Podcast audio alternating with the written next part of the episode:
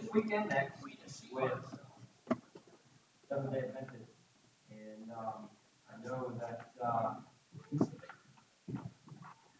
with some of the points that we discussed last time, some of you were thinking about leaving and going over to the Seventh Day Adventist church.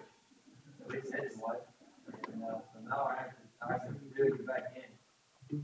But, um, what I want to talk about before we get into some of their false doctrines, and we're only going to touch on one of their false doctrines um, is reasons for questioning the Day Adventist doctrine. Um, and I say it that way because, like I, like I mentioned with the, with the previous points, it may sound like we should all go leave and become Seventh Day, Seventh Day Adventists because they're so close to the Bible, they're so close to us, so close to everything that we believe that there's not much difference between us. And there are some doctrinal similarities. That's what we spent time talking about last time, and they claim to use the same Bible as their authority, which I believe that they do. There are also some glaring mistakes that, that may cause, and, actually does cause, um, a lot of people to completely disregard their claim of salvation by grace through faith alone and label them as a cult. Um, a lot of a lot of independent fundamental Baptist publications label them as a cult, and um, I think, as with all denominations, there are different factions within the Seventh Day Adventists that um, may or may not be genuine Christians. I mean, I think there's a lot of people within Baptists that may or may not be genuine. There's a lot of people within all kinds of denominations that may or may not be. So, depending on what they actually hold to within that denomination, I do believe that there's a large faction of them that could be saved, and I do believe that there's a large faction of them that are not saved based on the doctrine. I think honestly, it's, it's actually pretty confusing uh, what they write. Um, and I don't want to get ahead of myself because we're going to talk about that, um, and, and, I'm going to explain that to you. But make the decision for yourself by the time we get to the end of next week decide whether you think you're a cult or not. Um, I, I, think I don't know. I don't know. It's I want you to make a decision. So I'm not going to say anything else about that. But one of the things that the Seventh Day Adventist Church does uh, with most of those who write in warning against them is to claim that they're being misrepresented by those who are writing. And one of the things I talked about, and this has been a few weeks ago now when we when we finished up, was to read directly from the Seventh Day Adventist. I'm not. It's not a Bible. It's not a Bible, but it's called. Base, I, I, I have it written down here somewhere. I'll, I'll bring it up again in name of it. But um, uh, well, it's called Seventh Day Adventist Believe, and they just listed out all of their doctrines, everything that they believe. And in that book, they claim to believe salvation by grace through faith. And I read a quite lengthy statement from them about that, and it sounds pretty good. Um, but, and admittedly, that is, you know, the fact that, that some sources uh, say that they're that they're called, and then they say, well, you're misrepresenting us because you're using older sources and everything else. And, and, and I'll admit, that's, that's what I gave as kind of the definition for why I do believe that, that Seventh day Adventists are Christians. Um, and, and in many ways, I feel that they need to be taken at their word. They say that's what they believe. Um, and I, I think there has to be something said for that. I mean, um, I can say, well, I believe in salvation by grace through faith, and you can say, well, no, I don't believe that you believe that, so that's not true. You can say that about anybody. You see what I'm saying? So, um, that's what they say. Now, whether they completely practice that or not is what we're going to call into question tonight. And I've got a lot of different things that are that are written by them. Um, that would call into question. So that's what that's what I'm saying. I want you to decide. So, um, a lot of people claim that um, that them saying, "Well, you're misrepresenting us because you're using older sources," is just a smokescreen. And one of the ones that you may be with, maybe you know David Cloud. Dave Cloud has written extensively on lots of different topics. And um, here's one in particular. He, he, wrote a book called Avoiding the Snare of Seventh day Adventism. Um, and he wrote that book after having, and this was, I think he, I think he actually wrote that around the 1970s, 1980s. So maybe they've changed since then. Um, I don't think so, but he actually, in an attempt to understand where the Seventh day Adventists coming from, visited several Seventh day Adventist churches, several Seventh day Adventist colleges, um, read multiple of their publications, and actually joined in with their correspondence course for those who were very interested in learning more about the Seventh Day Adventist Church. So, you know, it's, it's, you know, they don't do correspondence courses anymore because nothing's done by mail unless it's over the, you know, computer and stuff like that. Everything that he did was by mail, so it was back and forth and kind of a slow process. But according to him, in response to his book that he wrote, the book, Seventh Day Adventists Believe, contains hundreds of citations of exactly the same works and authors that he cites in his book. So he wrote this book called Snare, uh, Avoiding the Snare of Seventh, of Seventh Day Adventism. They kind of had an idea of who he was because he had been going through their, their, their course, correspondence course. And so, so one of the higher ups within the Seventh Day organization wrote him a letter. And in response to his, his book that he wrote, and uh, I, I, think it's more of a, of a large pamphlet than a book, but anyway, the vast majority of their footnotes in their volumes cite Seventh day Adventist publications prior to 1970, which is exactly what they were criticizing him about. You can't use older sources, you're misrepresenting us. And then a huge majority of the sources that they cite in their book, Seventh day Adventists Believe, are pre 1970.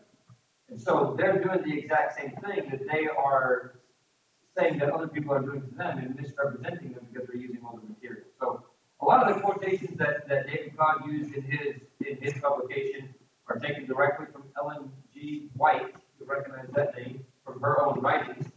Um, they claim that, that Ellen White was a was an inspired commentator. We'll talk a little bit more about that because that the way that they uh, reference her and refer to her is much more than just an inspired commentator. But if they reject her writings as undependable, they pull up the rug from underneath themselves because everything that they have built Seventh Day Adventism on is built on the works and writings of Ellen G. White. Now, she was not, oh, it's not a new Bible, she's not a, you know, this, she's not that, she's not a preacher, she's none of those things. She's just an inspired commentator. But a huge majority of the Seventh Day Adventist work is based on her writings. So, in their own writings, they admit that their doctrinal landmarks were settled prior to 1850 got a good number of quotes for you tonight, and just to kind of help you follow along with it, I put them up here. I apologize that some of them may be a little bit small, just to try to fit them on there. Maybe you won't be able to see it as well, but you can follow along with these. But they said this by the year 1850, the lines of fundamental truth were quite well understood and clearly defined. Looking back in 1905, Ellen White wrote, The truth for this time God has given us as a foundation for our faith.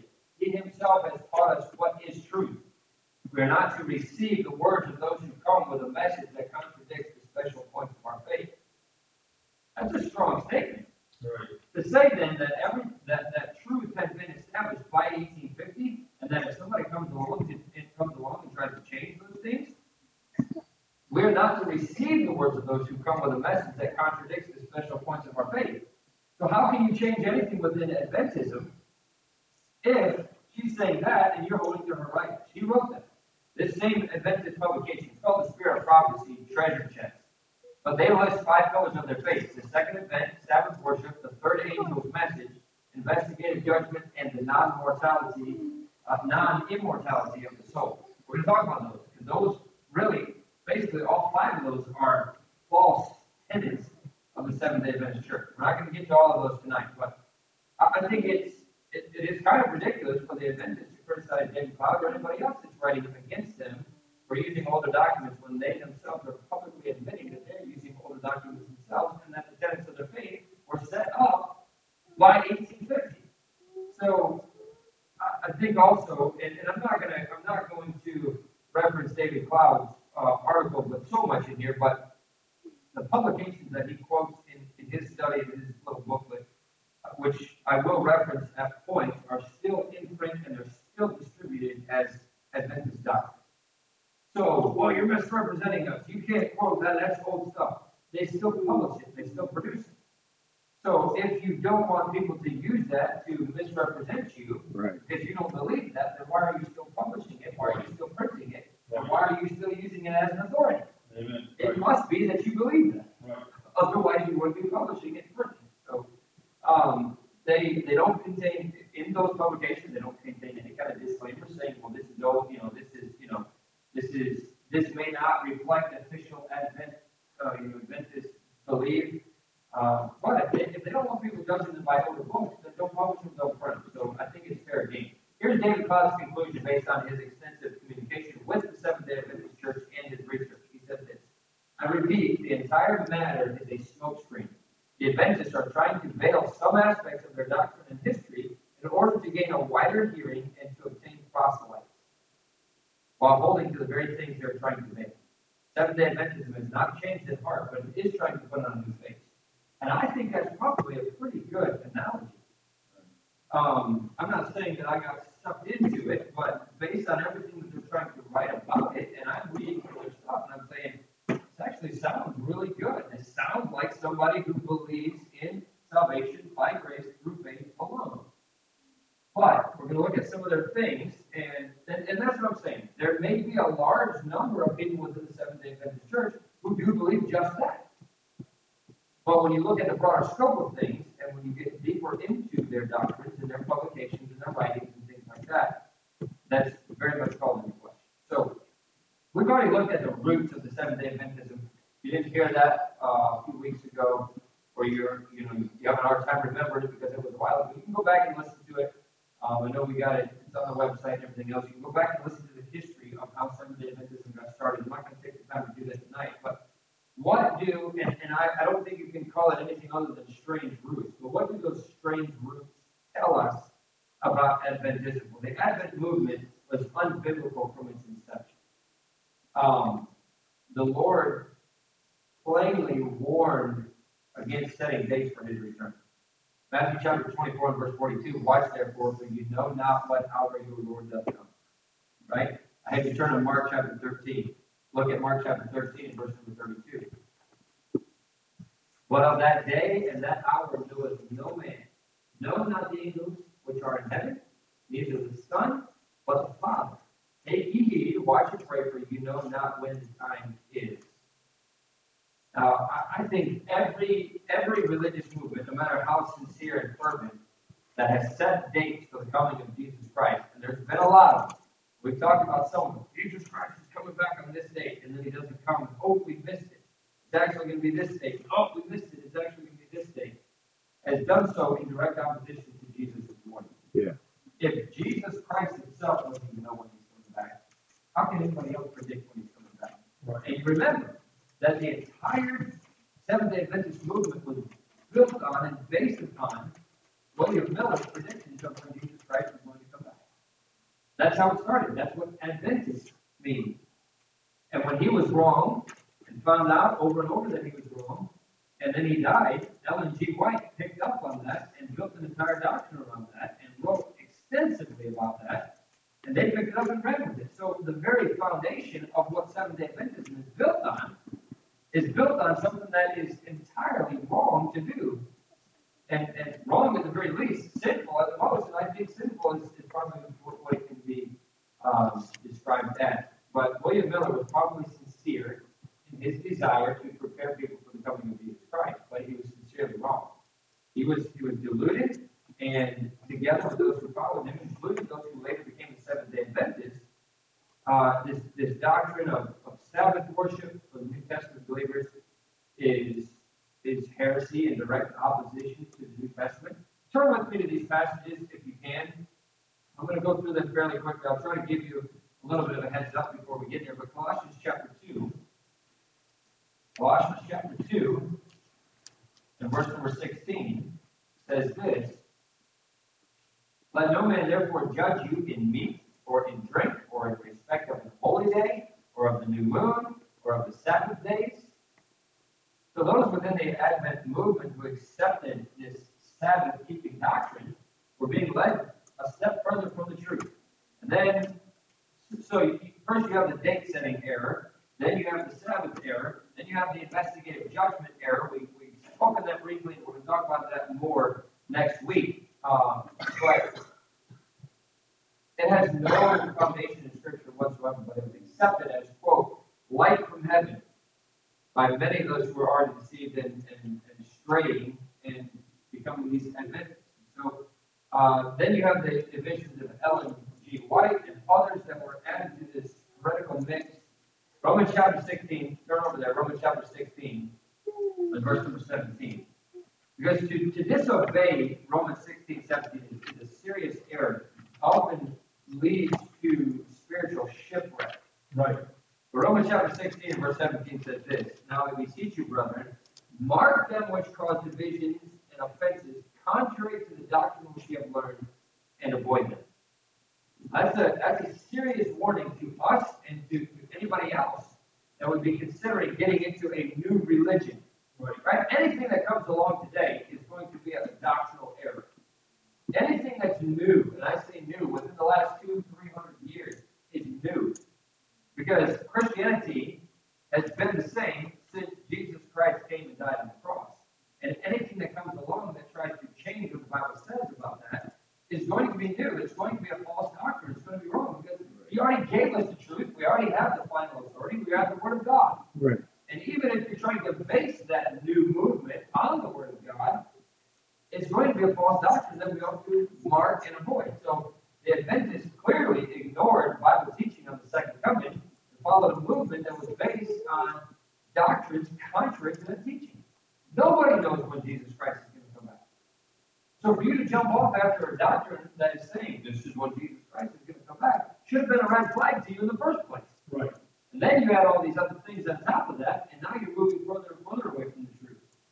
So a, a lot of them were led onto other more serious errors, and that's what culminated in the formation of the Seventh Day Adventist movement. But when, we find teaching in the religious movement that's contrary to the plain doctrines in the Bible, we have to avoid that movement in obedience to Romans chapter 16, verse 17. Stay away from it. So no matter how much supposed good is in the movement, it's, it's a dangerous movement. It has to be avoided if it promotes teachings that are contrary to the Bible. Well, it's only a couple things here and there. Ah, it's only this or it's only that. If it's contrary to the Bible, we need to avoid it. Right. We need to mark it and we need to avoid it. And we need to get as far away from it as we can.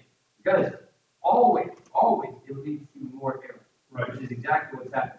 But I also want to take a closer look at the, at the role of Ellen G. White's vision, if you will, in the formation of the Seventh Day Adventist Church, because I think that goes a long way toward establishing whether it's right or not. Um, Ellen G. White's father, Robert Harmon, was a follower of William Miller. We talked about him at the beginning. He was a Baptist pastor.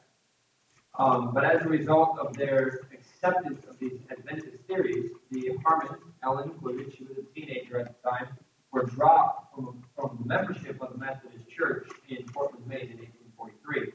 She had made a personal commitment to Adventism by a sermon, or, or during a sermon, or in a sermon that was preached by William Miller. And at the age of 17, she started getting these visions concerning this movement. So that began soon after October of 1844, which was the last date that was set by William Miller. Everybody else realized that Jesus Christ did not come back, but in those visions, a lot of these Adventists saw the leading hand of God, they called it, the leading hand of God in answer to their bewilderment and in answer to their desperation. What do you think about it? How would you feel if you put everything behind Jesus Christ coming back on this day? You bought in hook, line, and sinker to this God that was telling you this, and you believed it based on the Bible, based on prophecy, based on everything else, and it didn't happen. And now you're saying, well, I mean, I was convinced. What happened? What's wrong? Now what do we do? Ellen G. White comes along and says, vision. Wasn't wrong. That's when Jesus went into the tabernacle up in heaven. Oh, now it makes perfect sense, right? And everybody in desperation to not be so wrong and in answer to their bewilderment starts following after this doctrine. And that's what happened. So this teenage girl, she was only a teenager, was uh, was commanded supposedly by a revealing angel to proclaim this vision to other people. And as she did, she started getting a following of these Adventists. Now, we're not Seventh day Adventists, they were just Adventists, Second Coming, and all that stuff. And, and she started being recognized as a prophetess of God. Now, Seventh day Adventism was guided in its, its doctrine and its practice by this female voice, Ellen G. White. And they believed that she possessed the gift of prophecy and that she was an inspired commentator of Scripture. Listen to this quotation from the from a Seventh Day Seventh Day Adventist publication. Called "The Spirit of Prophecy Treasure Chest." I quoted it already, but they they say this in there. Ellen Harmon married James White on August 3rd, 1846. Became a Sabbath keeper soon after. Ellen Harmon is Ellen G. White. She got married I think that was her third husband. Um, but she said, but, but they, they continue on. The Whites had four children, all boys, and they worked together to establish the Adventist movement until James's death in October of 1881. After James and Ellen would speak at the same meeting, often James and Ellen would speak at the same meeting. Ellen lived and labored for 34 years following James's death. 11 of those years were spent in Europe and Australia, helping establish the Seventh day Adventist movement in those continents. Mrs. White was involved in an aggressive public speaking ministry. A much sought after public speaker, Ellen White was often invited to address those who attended important gatherings of the church. She reached her largest audiences. She met literally thousands of speaking appointments. Now, this is this comes from the Spirit of Prophecy treasure chest. And I, I have um, any of the quotes that I have. Some some didn't have room necessarily, just an attempt to make the word a little bit bigger to give you the, the exact place that these are coming from. I have all those listed. If you want them, you're more than welcome to have them. But this is an official Seventh Day Adventist publication that's distributed with an advanced correspondence course, which told you I was going to reference some of these quotes. David Cloud took this advanced correspondence course because um, it's sent to the people that have more than just a casual interest in Seventh Day Adventists. And the people who, who are saying, I really like this, I want to know more. And this is this is the stuff that they start to send them when they get involved in that. So, um, but that book the Spirit of Prophecy treasure chest is actually sold in Adventist bookstores. You can find it today. Those quotes are still there. So during that 70 years between 1844, when she started prophesying, in 1915, Ellen White supposedly received some 2,000 dreams and visions. 2,000. She wrote all of it down. She was, she supposedly was commanded to write her visions, to preserve them, and commanded to write them down in fulfilling this charge. But she had, she had, by the time she died, written over 100,000 handwritten manuscript pages. They published 34 books from those handwritten manuscripts. 100,000 pages of writing, including those 2,000 visions and much, much commentary on the Bible and everything else. They base Seventh day Adventism on those writings of Ellen G. Well, we take the Bible as our authority. Yes, that's where they read from, but where they need clarification, they go back to Ellen G. White and get clarification from her and her commentary and her inspired writings and her inspired dreams and visions and all that stuff. So we wanted to do the same thing. Yeah, exactly, exactly. So throughout her life, um, Ellen White and her denomination were guided by those visions. What she said was a vision from God they took as divine, and they followed her visions. And, and she received those usually at night. But through those visions, she was instructed concerning all kinds of different things, but the supposed divine origin of the Adventist movement, investigating judgment, the importance of Sabbath worship, the Seventh day health movement, which we haven't even talked about yet. By the way, um, do you know the Kellogg Corporation up in Michigan? Uh, they were Seventh day Adventists back in the 1850s and 60s when it was coming out. And so the whole cereal movement was a health movement that was pushed by the Seventh day Adventist Church. But we'll talk about that a little bit more later. But the Adventist literature outreach, the Adventist school system, even the financial system, the ecclesiastical organization of the Seventh day Adventist Church, all of those were things that, that Ellen G. White got in these visions that she wrote down that they considered to be prophetic visions, that they considered to be divine visions and dreams. So the major guiding influence of the Seventh day Adventist Church has been, from the very beginning, visions and interpretations of Ellen G. White. So, yes, the Bible, quote unquote, is their spiritual authority. But Ellen G. White is ultimately their spiritual authority. So, Adventist leaders claim that the Bible is their, their, their sole uh, source of authority for faith, conduct, and everything else that sounds good. But the fact is that without Ellen G. White, there would be no seven day Adventist. So you cannot say the Bible is your ultimate authority when without her, there would be no denomination. They would have nothing if they didn't have everything to base work on. So since there are a lot of Bible reasons for believing that her prophetic ministry was not of God, it follows that the denomination founded upon that ministry was also not of God. And if it's not founded on God, then I don't know how you can say that it's true. We're going to look at we're going to look just a little bit more closely at that issue later. But let me get into it. I'm just going to talk about one thing tonight: is the wrong doctrine, and then what the Bible has to say about it. We know these for the most part, so that's going to be a short section. But here's the first thing: is redefining the grace of salvation to include the works of the law.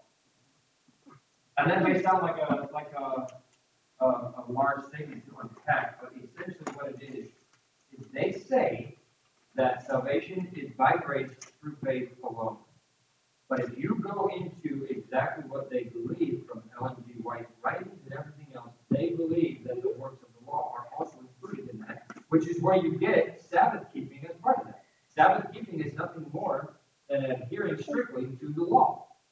And that's that's what we're talking about. So those who have studied this out far more in detail than I have have come to the conclusion that Seventh Day Adventism plays the same game in salvation as every other false movement of Christianity. And this is where I'll say that that admittedly I maybe was pulled into that a little bit. I am reading strictly from what they write. Then if you get into more of what they're writing, what those who criticize them say about them makes sense. So they profess that they teach salvation by grace through faith, but they redefine that in a way that's contrary to the New Testament. I'll explain that in just a minute, but they deny that. But the Adventist denomination teaches that salvation is by grace plus law, it's faith plus works. It's faith, it's not faith alone, it's faith plus work. Right. And, and, and I hope you'll understand that a little bit more. But grace, according to this Adventist theology, is the power and the forgiveness of God that enables a sinner to keep the law and to, by keeping the law, have a holy character that will allow them to get into heaven. So, faith, keeping the faith, allows you to do the good works that allows you to be holy and allows you to get into heaven.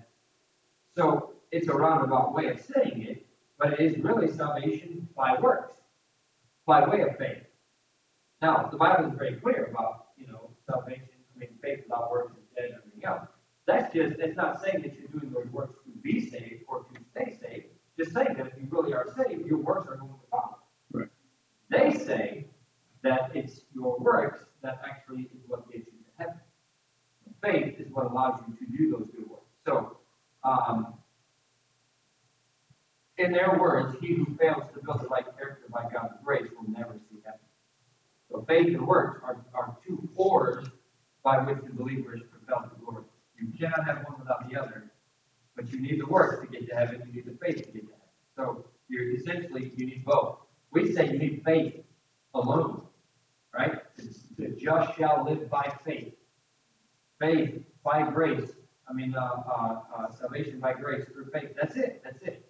They add words into that. So it's important that we thoroughly document the Seventh Day Adventist doctrine of salvation. It's very subtle. And, and I'm going to give you, at, at the end here, I'm, we're going to end with five or six different quotations from their own books. It should make it very clear where they stand on that issue. But often in their literature that's produced for the general public, Seventh day Adventists modify what they really believe. You see that with the Mormons, you see that with so many, with, with uh, Jehovah's Witnesses. They modify what they put out there. It sounds good. Then when you actually start getting into the doctrine and start realizing what they really, really believe and what they really teach, you see the big difference in there. So I think it's very important that Christians be aware of the deceitfulness of, of the Seventh day Adventists and any of these other organizations that do the exact same thing. But they are right and able to be a chameleon to change what they, uh, you know, change their, their colors according to whatever environment they're dealing with. So, uh, on the other hand, they try to appear orthodox, and they say that we're just like you. We're Christians just like you. They, they claim to be persecuted. They claim to be misunderstood by other Christians because of their heresy. But on the other hand, they, they promote all sorts of heretical teachings, and they speak boldly against Orthodox Bible teachings. When it comes to, we're going to talk about these, so I'm not going to get into them now. But um, they're trying to draw converts away from Bible believing church, and they're not ashamed of it.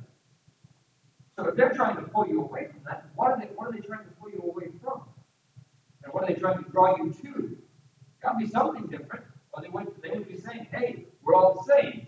Stay there. You're doing a great job. Keep believing it." Right? There's something different about it. So it shouldn't surprise us. I, I gave you a list here because I don't want to take the time to turn all these passages, but um, the New Testament constantly refers to the deception of false teachers a long list right there. But Matthew 7 15. So here we go. Come to you as come to you in sheep's clothing, but inwardly they are ravening wolves. Matthew 24, deceive many. 2 Corinthians 11, deceitful workers. Galatians 2, false brethren, unawares, brought in, who came craftiness. First Timothy uh, 4, seducing spirits. First Timothy 4, speaking lies and hypocrisy. Second Timothy 3, who creep into houses. Second Timothy 3, again, seducers, deceiving and being deceived. Second Peter 2, faint words. Second John, verse 7, many deceivers are entered into the world. Jude 4, certain men crept in unawares. Revelation 2, seducers. All of those things describe those who are bringing in false doctrine.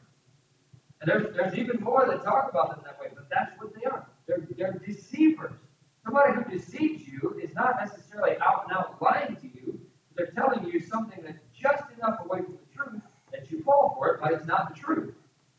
So consider carefully these, these statements about about salvation from the Seventh Day Adventist publication. And this is where we're going to end with. But they, they profess to uphold salvation by grace through faith alone, but they actually redefine this contrary to what were given in the from the apostles and from the Word of God. So the result is a false gospel that, that subtly mixes grace and law. These are strictly quotes from them. I've, I've put capitalization on the um, on the parts that I wanted to emphasize. So this is from a tract that comes from the Seventh Day Adventist Church, deceptively titled "Saved by Grace." Here's what it says. Christ says to every man in this world, but he said to the rich young ruler, If thou wilt enter into life, keep the commandments. Matthew 19, 17. In other words, and here, here's, here's the statement the standard for admission into heaven is a character built according to the ten specifications commandments of God's law. Meaning, you'll be admitted to heaven if you keep those ten commandments. He can lift you up to the place where the requirements of the law are met in you. See what's happening here? Very deceptive, but what they're saying is he can get you to the point where you can keep those Ten Commandments. And by keeping those Ten Commandments, then you can get into heaven.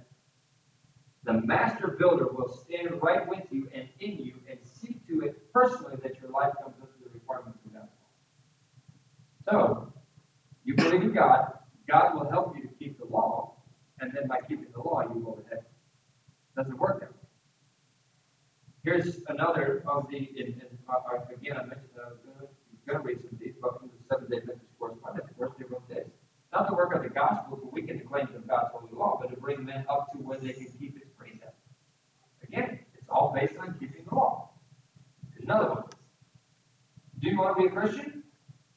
The steps to Christ are few and plain and easy to understand, and we will turn to God's guidebook now for information. Believe. That's the first step towards becoming a Christian. The second step is repentance. Repentance is simply being sorry for our sins and putting them away. The next step to becoming a Christian is confession.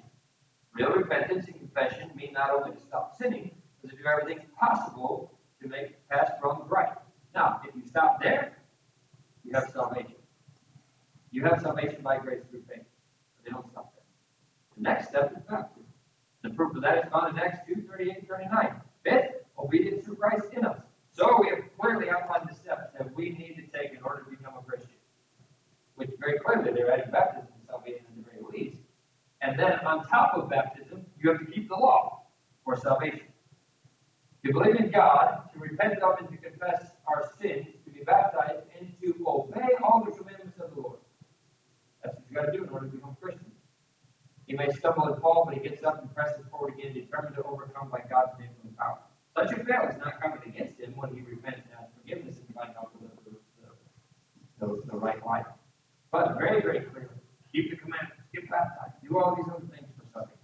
Here's another quote. This is New Life Guide, and again, this is kind of their uh, their correspondence course and some of their different quotes that they give to uh, new converts and so on. Before Christ comes the second time to take us to his Father's house in heaven above, we must allow him to conquer sin in our life because in this life, we have chosen to accept these lovely graces of Christ as our own.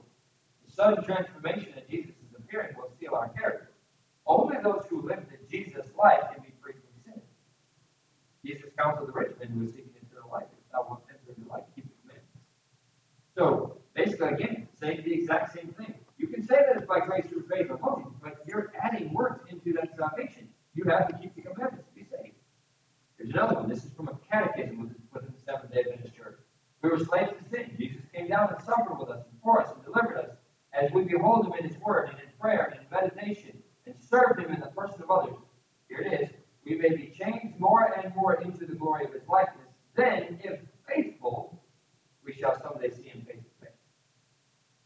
That, at the very least, is you can lose your salvation. But it's not just saying that, it's saying you have to keep the law and be faithful in the hope that someday you will get to heaven.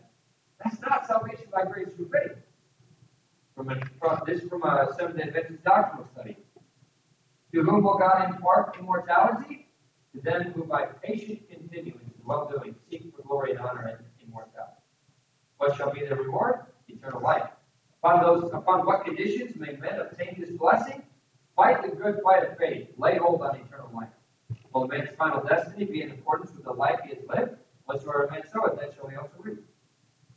I'll end with this, because this comes from one of Ellen G. White's major works, which is uh, the Great Controversy, a, a large, large work, five, six hundred pages. But she says the following about salvation. Every man's work passes in review before God and is registered for faithfulness or unfaithfulness. Opposite each name in the books of heaven is entered with terrible exactness every wrong word, every selfish act, every unfulfilled duty, every secret sin with every artful dissembling. The law of God is the standard by which the characters and the lives of men will be tested in the judgment. Every name is mentioned, every case closely investigated. Names are accepted, names rejected. When any have sins remaining upon the books of record, unrepented of and unforgiven, their name will be blotted out of the book of life. The record of their good deeds will be erased from the book of God's remembrance. All who have truly repented of sin and by faith claim the blood of Christ as their atoning sacrifice have had pardon entered against their names in the book of heaven. As they have become partakers of the righteousness of Christ and characters are found to be in harmony with the law of God, their sins will be blotted out and they themselves will be accounted worthy of eternal life. Sins that have not been repented of and forsaken will not be pardoned and blotted out of the book of record, but will stand witness against the sinner in the day of God. In other words, if you die having sinned and not repented of that sin, you'll go to heaven. That is, that is again, at the very least, the opposite of eternal security. Um, once you're saved, you're always saved. But Adventism labels that doctrine salvation by grace, that's poured to the true gospel of Jesus Christ. So, how does the true gospel of grace of Jesus Christ differ from the uh, Seventh Day Adventist gospel? Well, salvation is by grace alone and through faith alone, without the works of the law in any sense whatsoever. Contrary to what the Adventists believe, contrary to their doctrine, grace and faith, law and works are not mutually sympathetic systems. They cannot be mixed. You cannot put those two things together and come out with the same thing. Good news of Christ is not that we're saved through a grace that produces the works of the law. That's what they say. The good news is that we're saved by God's grace alone through faith, without the law. We don't need to keep the law to be saved. We don't need to be saved so that we can keep the law. We're going to fail, we're going to make mistakes, we're, we're not going to be sinless. But everybody that's going to be saved has to come on those terms, trusting in the shed blood of Jesus Christ alone for full salvation. Those who consistently and persistently put themselves under the Mosaic law, in spite of that New Testament teaching, are outside of the true salvation. So, Seventh Adventists who believe the doctrine of their own denomination, that's stated in all these different publications, Ellen G. White's writings, and everything else. And I'm saying there might be some who don't take to those or hold to some of those older doctrines that are the foundations of Seventh day Adventism, uh, may be sick. But I have to say that the majority of them, because they believe and are being trained and taught these exact doctrines, are not. They're, they're believing nothing but legalism. Salvation is secure upon conversion. The true gospel of Jesus Christ offers perfect security. And only the true gospel of Jesus Christ can offer that security. Not the, not the basing it on the works of the law, not, the, not basing it on, well, I'm saved so that I can keep the law. It's none of. Jesus Christ did away with the law. So that it is only by grace through faith, and that's it. Not by grace through faith so we can keep the law. By grace through faith so we can have good works. By grace through faith so that hopefully one day, someday, maybe we might get to see Jesus face to face. It's by grace through faith alone, and that's it. They add to it, and that is not salvation. Things that are different cannot be the same. Even though they sound close, even though they sound similar, they're not. They're not. Those who hold to that doctrine cannot be saved because it's only by grace through faith in Jesus Christ. We're going to get into some more of their doctrines, and we'll finish this up next week. But some of them are quite far out there. And, uh, will hopefully not give you as good a taste in your mouth about end of it. I'm not trying to trash these other religions, that's not the point. The Point is to understand where they're coming from, we might be able to give them the true gospel and not Amen. say, accept Jesus Christ as their Savior. Amen. It's just trying to point out error where error needs to be pointed out, like Romans 16, 17 says. Find the error, point it out, and then avoid it. That's what we have to do. Let's pray. We'll be. Father, we love you. We thank you so much for your goodness. and Thank you for the word of God. Thank you that we have the truth of the Bible. And God, I pray that you help us to follow it as closely as we know how.